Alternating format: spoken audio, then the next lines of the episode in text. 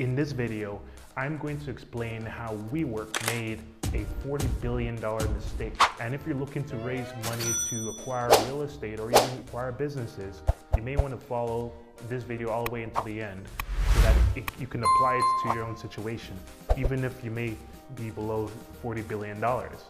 So the first reason why WeWork crashed and they had to file for bankruptcy is because of the timing, because their business model essentially depends on them leasing out office spaces and leasing them out to customers and collecting the difference between the two. Simple arbitrage. So the only thing is that they did this at scale and they did this at uh, very high-end locations. Some locations obviously better than others. So in doing this business model, in executing this business model, we've seen the highest interest rate increase in 27 years. So the landlords have to increase the rent so they can pay for their interest payments. Because if you own a piece of property, it's likely that you got debt to acquire that piece of property. These are the landlords that WeWork works with. Because the rents jumped up quickly, two things have to happen for WeWork to survive. Is either to increase the rents that WeWork charges or for their services, which will make it so that they have to charge their customers more, or they would have to go bankrupt or you know go into red and not be profitable. So it's hard to win in that case. Secondly, we had a pandemic, which disincentivized everybody from renting out office spaces. And office spaces were the single most distressed type of business in the whole of the pandemic because people saw the opportunity to work from home. So with these two reasons, the timing was a nail in the coffin for WeWork, unfortunately, although the economy is somewhat getting back. The second reason why WeWork crashed is because of the management. So, I mean, obviously I have nothing but good things to say about somebody who took their company to the level of $40 billion plus in valuation.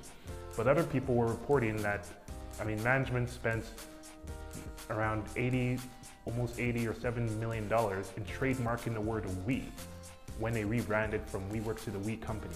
So in doing this, you know, you lose a lot of money.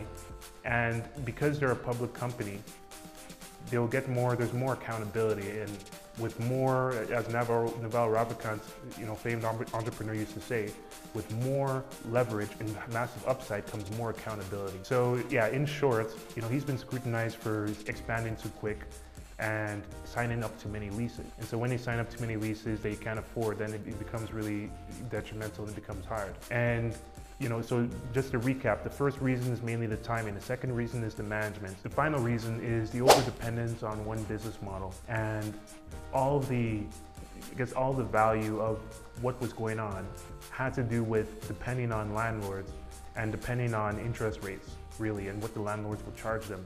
So in depending on them and not transitioning to you know, using their software for the clients that they serve, they weren't able to quickly transition fast enough to support a business model that didn't depend on landlords and on interest rates.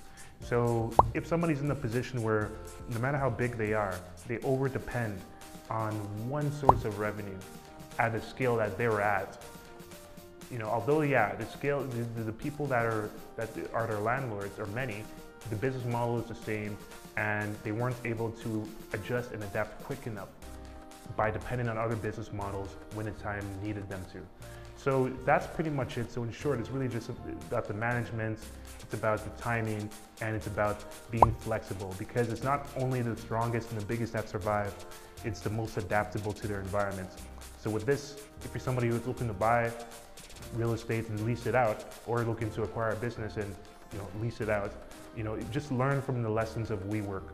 And no matter how big it is, always stay humble and remember that you have to adapt to your changing environments. So if you need help in raising capital and setting up a syndication or a fund to acquire real estate in this environment, make sure you head to raises.com to learn more.